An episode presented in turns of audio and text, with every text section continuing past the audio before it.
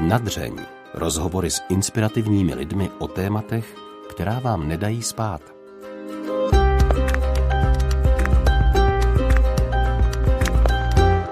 Je těžší být knězem nebo manželem? Mnoho lidí na tuto otázku nemůže odpovědět, ale náš dnešní host ano. Ředitel Združení pěstounských rodin Pavel Šmíd byl knězem v katolické církvi 11 let. Nyní má čtyři děti. Setkali jsme se poprvé před pár lety. Už tehdy mě zaujalo, jakým způsobem se dívá na různé životní kotrmelce. Rozhovor natáčíme v jeho kanceláři v centru Brna, takže naše povídání občas přerušují ruchy města. Proč se rozhodl porušit kněžský závazek? A jak to celé prožíval on i jeho blízké okolí? U poslechu dalšího dílu pořadu na dřeň vás vítá Hana Kašpárková. V dalším díle vítám Pavla Šmída, bývalého katolického kněze, dnes ředitele Združení pěstounských rodin a otce čtyř dětí. Pane Šmíde, vy jako jeden z mála máte zkušenosti s oběma stavy. Co je těžší být knězem nebo manželem? Asi bych to rozdělil nejdříve na na dvě roviny. Jedna věc je kněz, kaplán, farář, protože zde je dosti podstatný rozdíl. To kněství už z vás nikdo nesebere. Jestliže člověk jednou přijme to svátost, tak je to nezrušitelné znamení to v sobě asi tak nějak nesu i dále. A tu funkci kaplana jsem v dané chvíli vyměnil za funkci ředitele a manžela a dělám, co můžu a, a snažím se to, to naplňovat, protože e, blízko hospodina člověk je nebo není. No, a, a já se snažím s ním žít dál.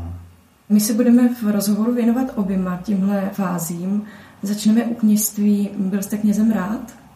Ano, já jsem ve svém životě vždycky dělal všechno naplno a dělal jsem to rád.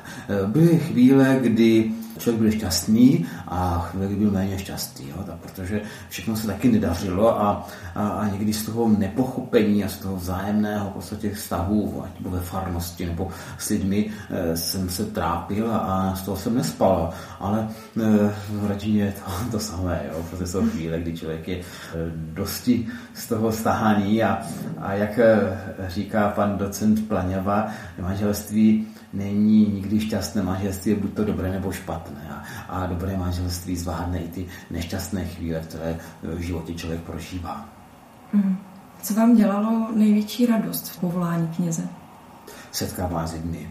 To byl můj základní nějaký pohled a jako jedna, jedna rovina, setkávání s lidmi a, a druhá potom je chvíle s hospodinem. No. To, to se dá těžko nějak dál definovat, ale jsem na ní ptáče, takže si vždycky o těch půl pátý nebo čtyři hodiny prostě už trávil čas prostě u pána a bylo to něco, co mě prostě posilovalo a táhlo mi to dál, pomáhalo mi to a pomáhá mi to do dneška jako žít svůj život Pavla Šmída.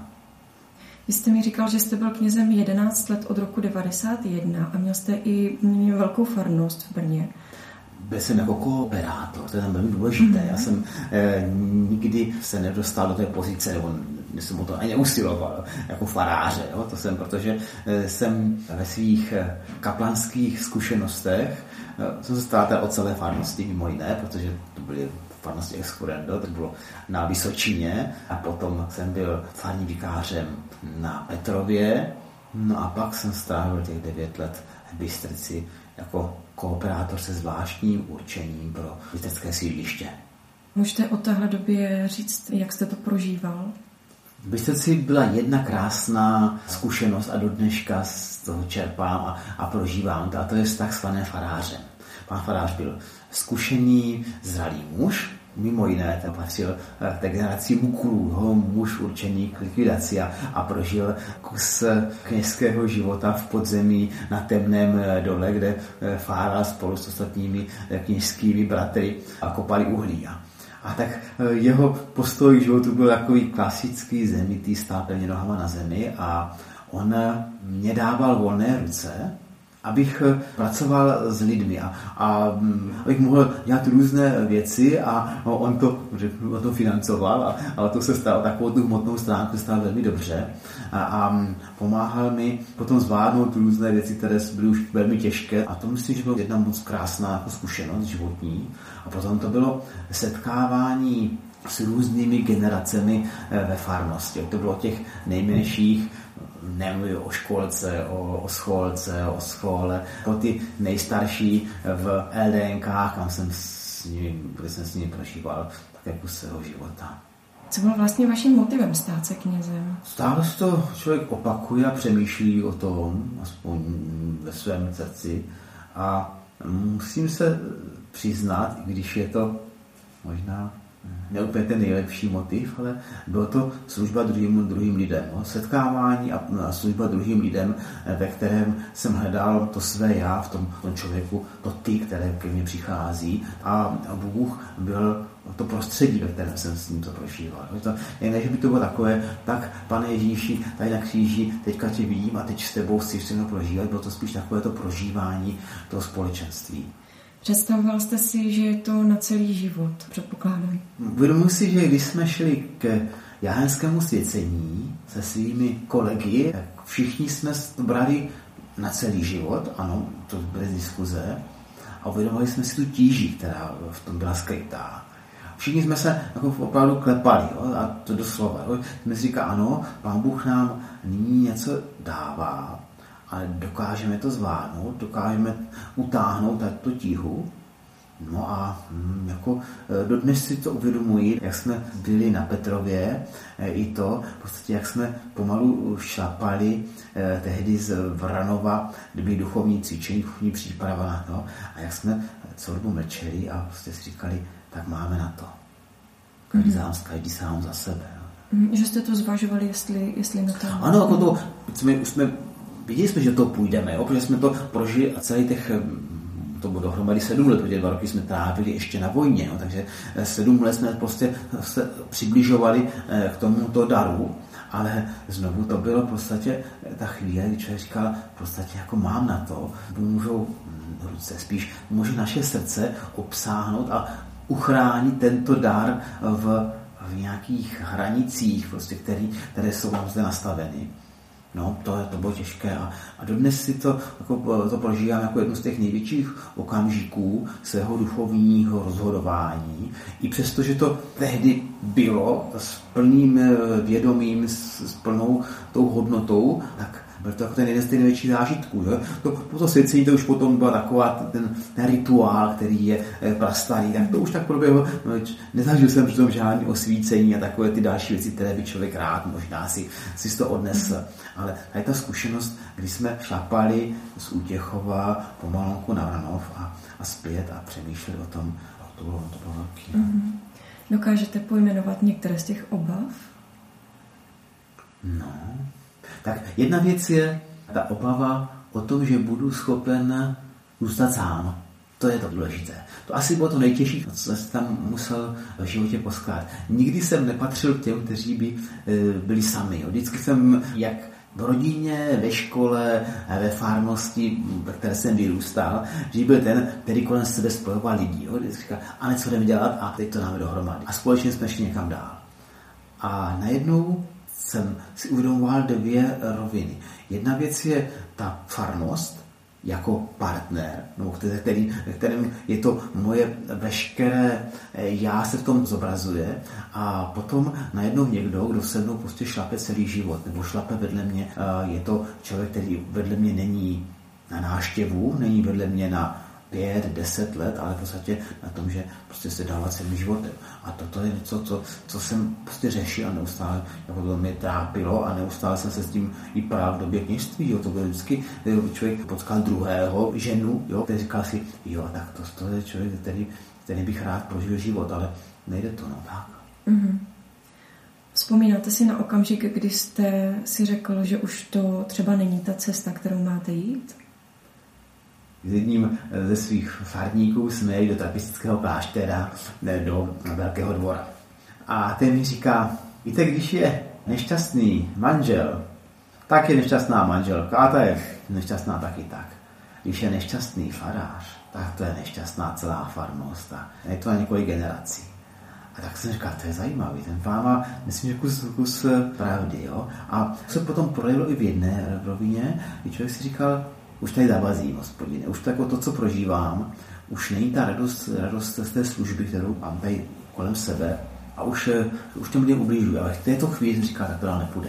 Jak mi začnu ubližovat lidem, a jako, tak to je stránka mého já, která je vlastní. Jo. Ubližovat druhým, to nesmím. Jo. A v té chvíli prostě musel jsem říct si, tady dál, jo, jdem dál, musíme řešit mm-hmm. nějak dál. Jo. Mm-hmm. Jak jste to vlastně komunikoval s Bohem tohle? Protože máme v církvi tendence brát to poslání fakt jako na celý život a tu změnu si často nepřipouštíme. Já jako nikomu eh, neříkám a rád bych to řekl tady mm, i jako pro, pro všechny, ono to je zrada. Prostě já jsem odstoupil od nějakého, od nějakého slibu, který jsem dal. No. A to cítí v podstatě jako svoje zklamání. Takže toto je jako, eh, o tom nechci diskutovat, takže bych řekl, eh, to by to omlouval, jo, že teda, ne, to je prostě byla to zada, která je na místě. A na druhé straně jsem si uvědomil eh, takovou krásnou zkušenost, že člověk má právo být zločincem, jo. A dělám, co dělám, tak jsou věci, které se mi nedaří, nepodařily. Jo. A, a toto je jedna věc, kde jsem musel říct, hospodine, prostě tohle se mi nedaří. Jo. A, a dál už to asi nepůjde. Jo v jedné větě, to je moc krátké. Jo? Mm. To, to jsou věci, které člověk řeší ne den, týden, sto dní. Jo? To, to se řeší roky, jo? to se řeší v tom, v tom boji o duchovní, duchovní poslání, do duchovní povolání. Tam je to skryté. Kdy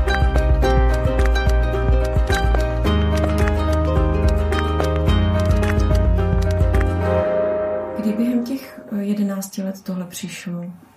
Já myslím, že to bylo tak po nějakých těch devíti letech asi. Jo. Těch devíti, mm. jsem začal jsem to prostě tak nějak uh, akutně řešit a to jsou takové ty chvíle, kdy už spousta věcí prostě naraz mezi na nervy, jo? že ten já jsem si říkal, to je teda strašidelný. A, a, bylo to i takové, že prostě skončila vše svatá, já jsem prostě se zbavil, se, se, se, jsem, se jsem do auta a odjel jsem, protože říkal, nechci s někým mluvit, protože mě to prostě jako je. A to, a pak to jsem říkal, to není dobrý, to, to není dobrý. Jako, mm. A ty lidé se taky ptali, co s tím Pavlem, co se děje, prostě on se chová nějak jako nedobře. Jo? Tak to jsou záležitosti, které jsem jako musel říct. Ale jako vůbec to nějak, eh, jak to, jak to proběhlo, to je, to je, tam je spousta kdyby, kdyby, jo, které v tom jsou skryté. Jo, a já na to kdyby nějak v životě nehrají. Jo, říkám, prostě tak, hospodine, můj život je v tvých rukách a už to záleží na tobě, jak, jak to nějak, nějak zvládneme, aby, aby to stalo za to. Mm-hmm. Vy jste mluvil o samotě. Co dalšího je na tom kněství pro člověka těžké? Záleží na každém člověku zvlášť, no? to je musím říct důležité. Někdo v té samotě prostě je rád a, a je to pro něho jako obrovským darem, eh, že může žít v podstatě no, a žít, žít život takhle s hospodinem v blízkosti a, a má i mechanismy, které pomáhají k tomu, aby se z něho nestal nějaký samorost. Jo? A spousta mých blízkých kněží prožívají to moc hezky. Ale třeba pro mě jsem uvědomoval, že e, i ta naše fara se stává takovým otevřeným, otevřeným domem, jo? protože neustále e, tam byly staven někdy byly společné obědy, jo? prostě se, je tam někdo, někdo prostě se uvařil, nebo jsem uvařil já, když to nějaká polévka, nebo tak nějak, a teď se tam sešlo v podstatě 6, 8 lidí, jo? E, obědvali se, potom se řekl, co se bude dělat, někdo se tam něco dělal na faře, nebo se prostě chystal nějaké věci, No a pokračovalo se dál jako v životě. Jo. To bylo taky moc hezký, že takovýhle ten systém prostě byl, byl jako rozběhlý. Jo. Ale pak jsme se dostali do jednoho okamžiku, jsme řekli teď, a co ta komunita má být. Jo. A v té chvíli jsme, jsme to tam řešili jak s rodinami, tak prostě s různými lidmi. A tam jsem si uvědomil, že ta komunita je jako něco, co je velmi citlivé a je to něco, co co mm, zvládat, zvládat dobře, mm, je obrovské umění. A eh, že tím nejpřirozenějším společenstvím, ve kterém člověk má žít, není komunita, ale rodina. Mm-hmm. A i ty rodiny, se kterými jsme jako si byli blízko, tak jako nakonec ve chvíli, když byla nějaká krize, a to bylo v podstatě, že byli nemocní jejich rodiče, tak jako prarodiče rodiče, tak v té chvíli nás vycouvli z toho, říká, a my teďka tady máme, musíme se stát o tyto blízké, protože nemáme čas na nic jiného. Jo? A já jsem si jako musel říct si, On fakt opravdu, eh, ten můj pohled i kněze no, duchovního je vždy o té návštěvě. Já tam přijdu návštěvu, kdy spolu prožijeme hodinu, dvě odpoledne ale já potom zase e, jdu zpátky a ta rodina žije 24 hodin denně spolu. A, a žijí to prostě jinak, než to žijí se mnou, když tam přijdu. A já se tam mohu snažit se do toho jako proniknout, do toho, do toho jejich prožívání, ale nakonec oni musí říct si, ne, tady tohle je naše místo, tady už ty nemáš svůj, svůj prostor. A tohle jsem si uvědomil v, v tom svém prožívání a zjistil jsem, že vlastně jde o to prožívání těch vztahů až na takovou hloubku, jak je rodina. Je tam potom druhá věc, jsou řády, kongregace, které, i komunity, které se snaží toto prožívat, ale pak jsem si musel já říct k čemu mám nastavené své srdce nebo svůj život, tak to jsem musel potom tedy, tedy řešit. Mm-hmm jsem mývala dřív spojený celibát výhradně se sexualitou, ale ono je to spíš o té samotě možná. Ono je to o, vůbec o tom pojímání kněžství. Na jedné straně eh, vidím tu oběť, kdy jako já zcela patřím hospodinu. Tak jsme to vlastně prožívali v té dlouhatánské formaci, ať to bylo seminární nebo další že nemohu tomu své srdce jako rozdělit. Tady hm, hodnocení, je to hodnocení subjektivní ve chvíli, když prožívám svůj život v hospodinné manželství, tak eh, někdy bych řekl, že to tomu hospodin úpí mnohem víc, jak jsem úpí jako kněz. Jako, jo. A ten vztah, eh, že by, že by to byla menší oběť, tak zatím ty váhy na, ty, na tu váhu oběti, ty jsme ještě nevymysleli teda, jo. A, a doufám, že nevymyslím.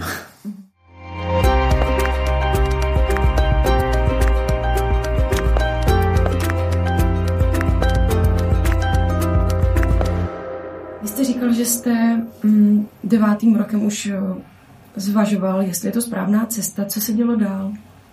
No, když jsme dál, prostě farnost fungovala, spoustu věcí se ještě organizovalo, byly prostě probíhaly různé věci, ale už jsem eh, viděl tam spoustu nedostatků, které mě podstatě, ne, že by mě nakoply k tomu, abych to dál rozvíjel, no, ale spíš mě to podstatě nějakým způsobem to zavídalo a říká, a to nemá cenu, a je to prostě jako blbý, je to tak.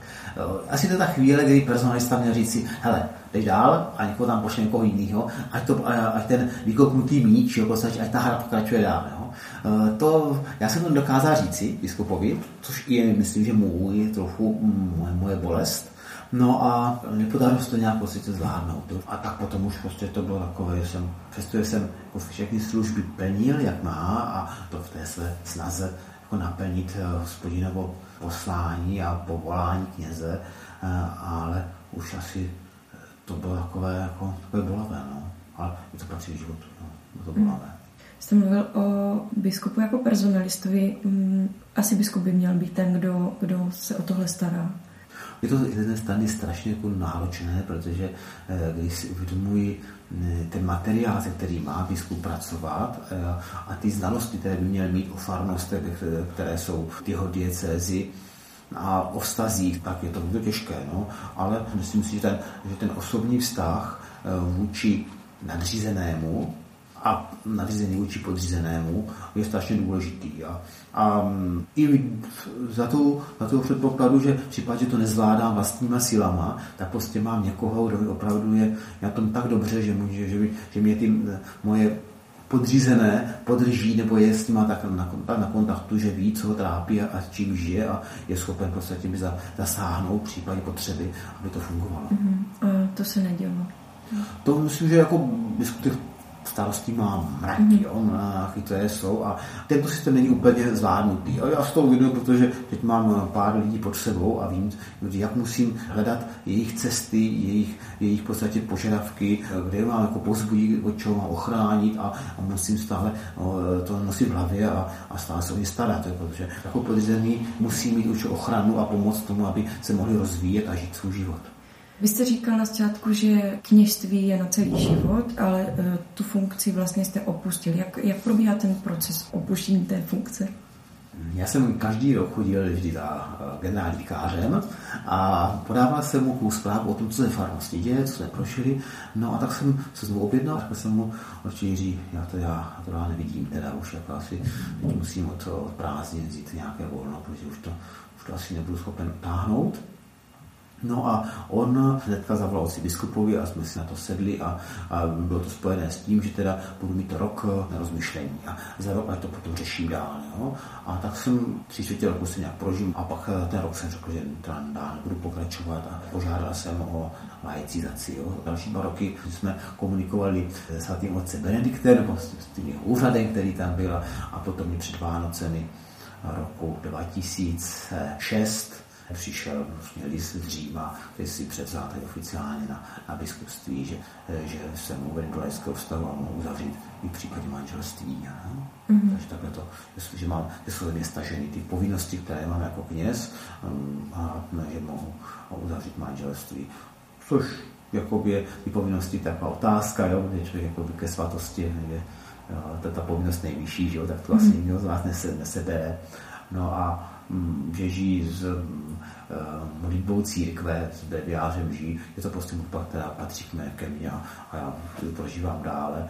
No a mm, ohledně nějaké poslušnosti, což je jak další z těch slibů, jo, který člověk prožívá, tak stejně se potká s otcem generální se potká, potká s otcem biskupem.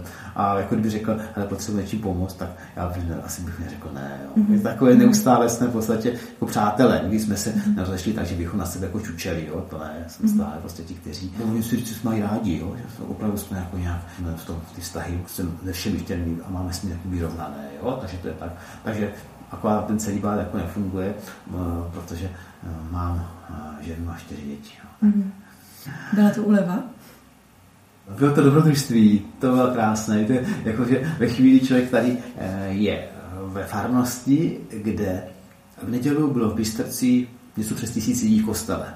A teď najednou přijde takový člověk, který tam stál a všichni jako naslouchali mu a hledá nějaké zaměstnání je, to bylo dobrodružné. Jo? To, jakože, jako, co teďka dělat? Jo? Protože jsem viděl, že musím nějakým způsobem se uživit. Jo? To nepůjde tak jednoduše. A, jakože, dokázal jsem i kopat a dokázal jsem v podstatě dělat spoustu různých věcí, ale musel jsem si říct, že v podstatě potřebuji jako nějak využívat těch darů, které mám. Jo? Tak jsem se potom přihlásil na vysokou školu, na fakultu podnikatelskou, no, kterou jsem třeba za těch pět let udělal a nejdříve jsem byl v nějakém obchodním systému. Pak jsem ještě dělal vlastně další firmy, kde jsem měl starost nějaké konce vzdělávání zaměstnanců a takové nějaké systémy eh, komunikace i s lidmi.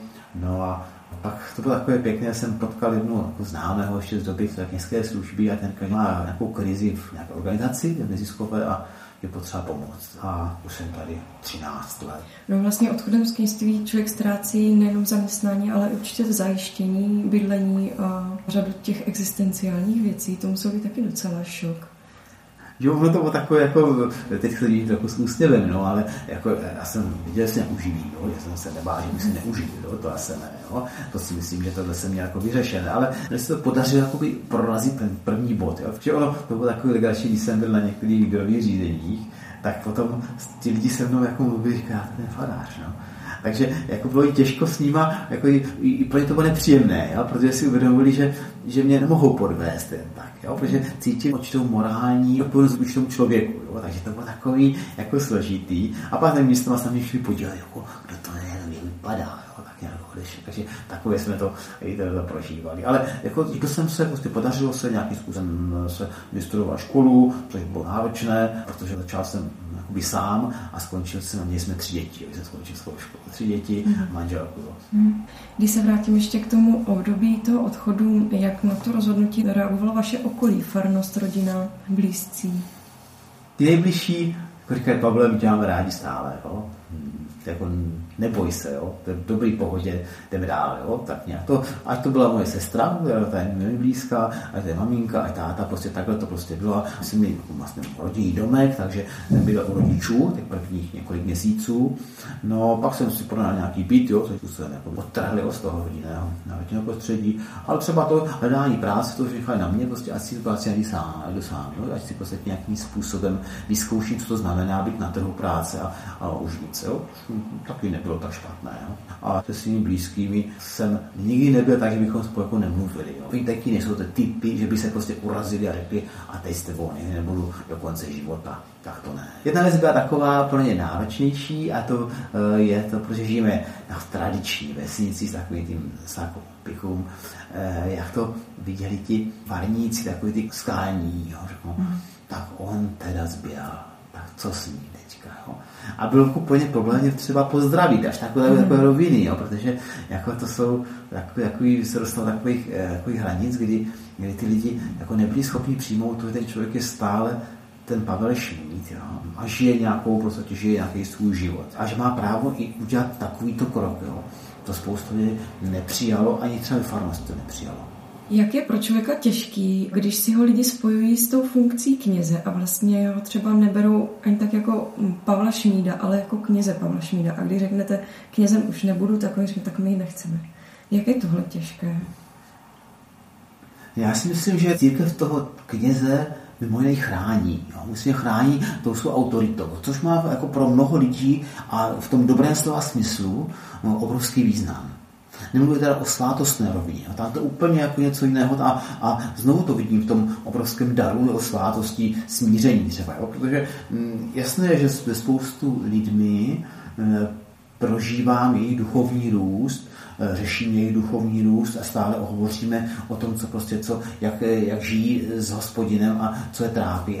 Ale eh, v tom svátostné rovině, tak tady najednou je má svoje místo církev a moc pěkně to tam to v mém případě to moc dobře funguje. No. Eh, druhá věc je, a to je, to jsem si také musel uvědomit, že kněz má na to čas. Jo? Třeba na to, na, když Eh, s někým prožívám jeho život, tak to není ta chvíle, těch půl hodin to spolu mluvíme. Ale e, potom to přednáším Bohu a prostě a to řeším před, před oltářem. No. A na to opravdu řečeno, teďka moc času nemám. No. Hmm. Tak, jo, to, a to, to vidím v tom, že mi třeba to, to mi chybí, jo, abych mohl čestně říci, tak já s tebou ponesu tvůj život, jako tak nějaký takový ten stařec, co byli, ale jako na to zatím teďka nemám. Jo. Zatím je takové, je, je to použiju slovo plítké, no, ale jo, to je, prostě teďka dělám to, že se starám o děti, tak nemohu zároveň eh, klečet eh, bez hodin na koleno. Nemůžu prostě, fakt mm. to nezvládnu.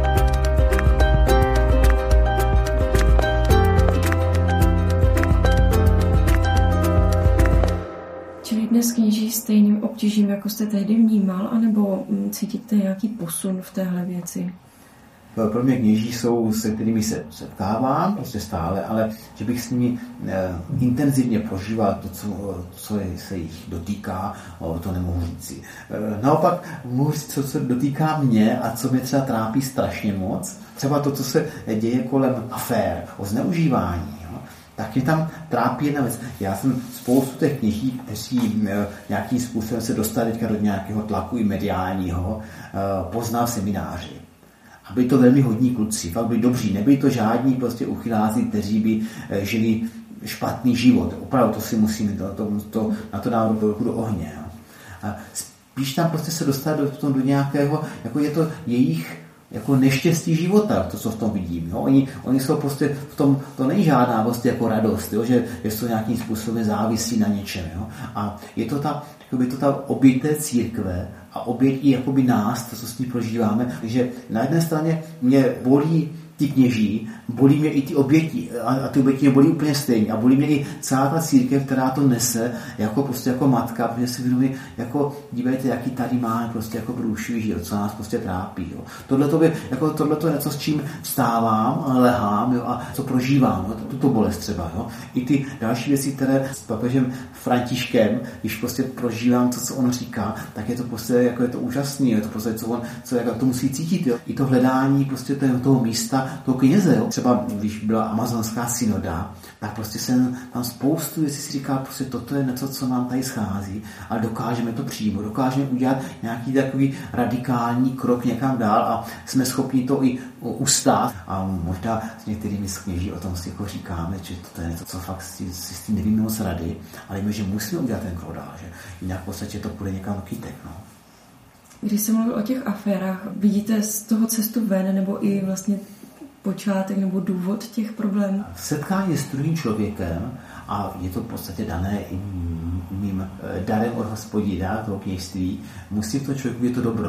No. Chci v tom člověku vidět dobro. A, a nejde mi to, abych mě viděl to zlo. Nejde mi to. A nemám na to oči, no, ani, ani uši, nebo jsem na to nastavený.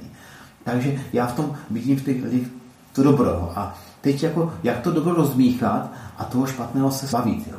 V žádném případě nechci ty vyníky omlouvat. Jo. To prostě je to velmi vážná, velmi vážné provinění.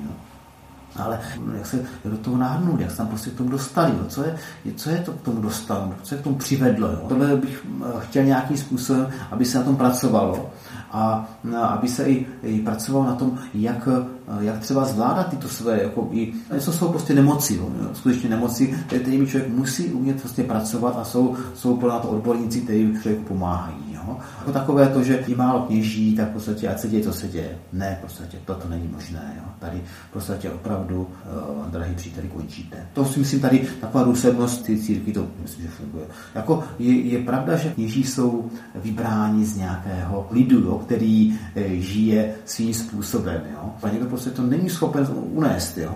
A tak co s tím teďka? Jo? To jsou věci, které, když je to, když je to dobré, jo, tak to řeší s povědníkem, duchovním jako doprovázejícím. A když to neřeší, tak v podstatě je potřeba do toho nějaký, nějak to v podstatě, až když to dostane na tu hranici, na hranici ubližování ostatní, tak prostě to zasáhnu. To, nějak to nejde. Stačí to řešit se spovědníkem? Spovědník by měl být nejen chápavý, ale i vzdělaný. Jo.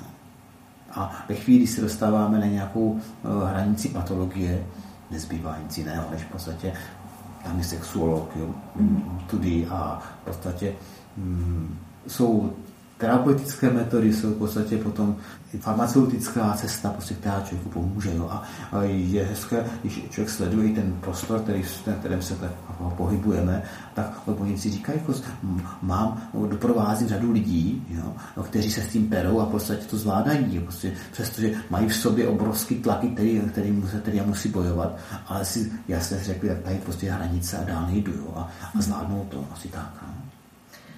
Je celibát cesta církve? Jistě celibát má své místo. Neřekl bych, že celibát je špatný. To ne. Druhá věc je, a to je úplně už o něčem jiném, jaké jsou ty hodnoty služebníka církve. Svatý otec tam mnohokrát používá eh, v tom negativním slova smyslu eh, termín eh, klerikalismus. A že v podstatě u nás by šlo o to udělat z toho a z toho kluka malého ministranta, velkého ministranta, jáhna, faráře, biskupa a tak nějak. A jakože to je ten vrchol uh, toho snažení, nebo ten vrchol té duchovní cesty. Že někdo se stane papežem. No? Ale on to není. Já si myslím přesvědčený o tom, že je, eh, ten vrchol je, je svatým člověkem. Jo? Snažím se žít blízko Boha. A to ne, že, mám, že dříchu. Jo? Takže tam jako bych viděl, že tam je povolání ke svatosti. To je vlastně něco, co nás ohromuje, že povolání ke svatosti. Tak toto musíme zpracovávat, na tímto se musíme učit žít. Jo? Jasné, že každý, eh, kdo prožívá své povolání, i třeba kněze, tak k tomu strhne ostatní, protože říká, je, ten je tak šťastný, jako on chtěl být, jo, to je on, tady vidím, jak on e, tím žije a tím prostě dýchá, prostě je to, je ten život je krásně hezky žitý. Tak ano, tímto ale takové to, že eh, budu škatulkovat, že toto je ten být svatý, mít svatý, mít záslužný, být záslužný, je, tak tohle by si uh, po své osobní zkušenosti nedovolil říci. No, vám řekl v podstatě, jako žiješ svůj život s Bohem a Bohu díky za to, že se jí to aspoň trošku daří, jo. Je prostě, že je nemeleš úplně jako z posledního. Teď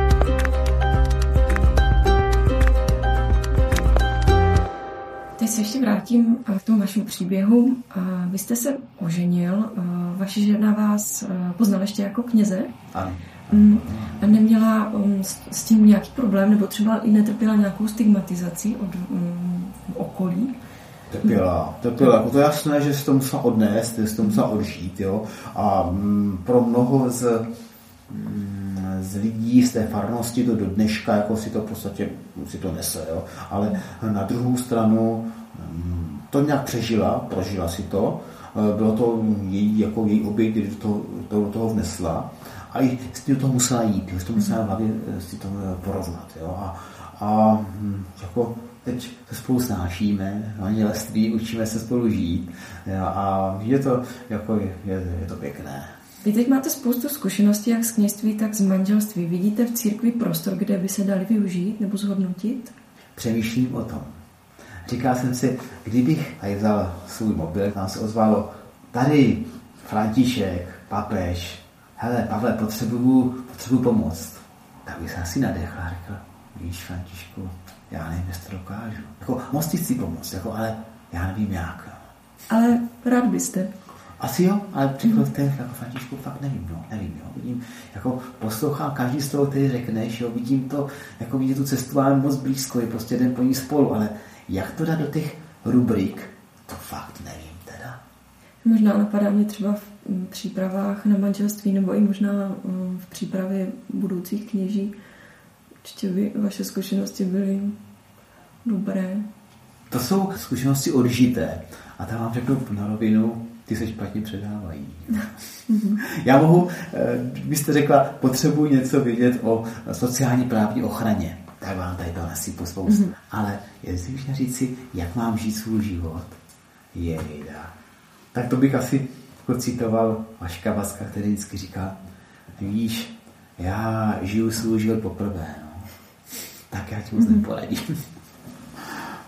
Když se ohlédnete zpět, um, jak celou tuhle etapu hodnotíte? Nehodnotí. Já opravdu z toho hodnocení už jsem nějakým způsobem vyšel. Jo? Já bych tu pětku nedal, jo? Asi bych nedal, protože říkal, jo, tak to je teda propadl, jo? Tak propadl, no. Tak to se dá dělat. Jako to hodnocení opravdu nechám na hospodinu. No? To je taková věc. Pro z mé strany jako stále jako snažím se ráno vstát, chodit po hospodinových cestách. No a večer, když padnu, to jako nemusí to padnu, tak že mohu v tom poděkovat si tak do tvých rukou, hospodine. Mm-hmm. Z čeho máte dnes v každodenním životě největší radost? Ono se to vrátilo ze setkávání s druhými lidmi. Ať jsou to zaměstnanci, kteří aspoň říkají, jsou rádi v práci, v organizaci, kterou vedu a že mají z toho radost, že mohou se mnou spolupracovat. I třeba státní orgány s manželkou dětmi, No a třeba i s naším dědečkem, který v podstatě teď má 85 a je vážně nemocný a, a já se s ním prostě setkávám každé ráno, každé poledne, když mu chystám jídlo, když, když ho chystám na spaní nebo na den. Říkám, tak je to všechno setkávání s druhými lidmi. A mm, je to moc pěkný. Co by měl mít mladý muž, když se rozhoduje stát se knězem, co by měl mít v sobě zpracované? Já si kladu otázku, jestli ho vést ve věku 24, 25, 26 k nějakému tak závažnému rozhodnutí, jako na celý život budeš teďka sám. To je jako mně připadá, že je to hodně moc těžké, jestli to dokáže představit, co před ním jako leží. Jo. Nemluvím o tom, eh, když eh, je zvyklý žít v nějaké hezké rodině, prostě, kde jsou sourozenci, kteří se společně mají rádi, eh, kde je takový takové to hřejivé prostředí domova. A teďka najednou řekne, a budeš tady sám, budeš mít faru, budeš tam 19 místností a studenou plotnu. A řekne si tak, tohle jako je ono? Tady toto, toto je pro mě to je pro mě otázka. Jo? Jestli to vidět jako tak katastroficky, když z toho kněžství odejde. Jo? Je to katastrofa, nebo to není katastrofa? Jo? Nebo je to v podstatě teda jako nějaké zklamání, ale 77krát za den zklamání prožiju. Jo? Nebo hospodin prožije se mnou. Takže jako to jedno zklamání takové, je, to už je úplná maličkost. A kdybyste se vrátil do svých třeba 20 let, co byste poradil svému já tehdy?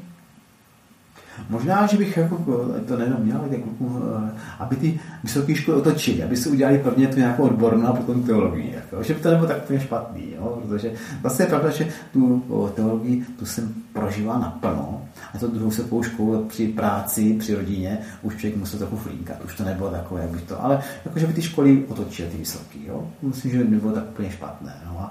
ale jinak hm, bych asi nic neměnil. No?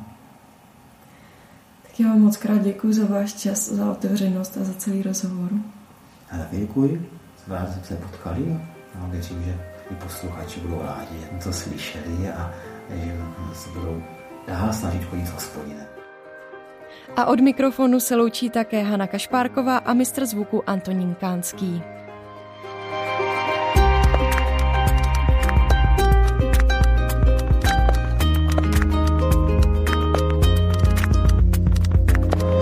Podcast na dřeň vzniká na Radiu Proglas, které žije z darů posluchačů. Pokud nás chcete podpořit, budeme rádi.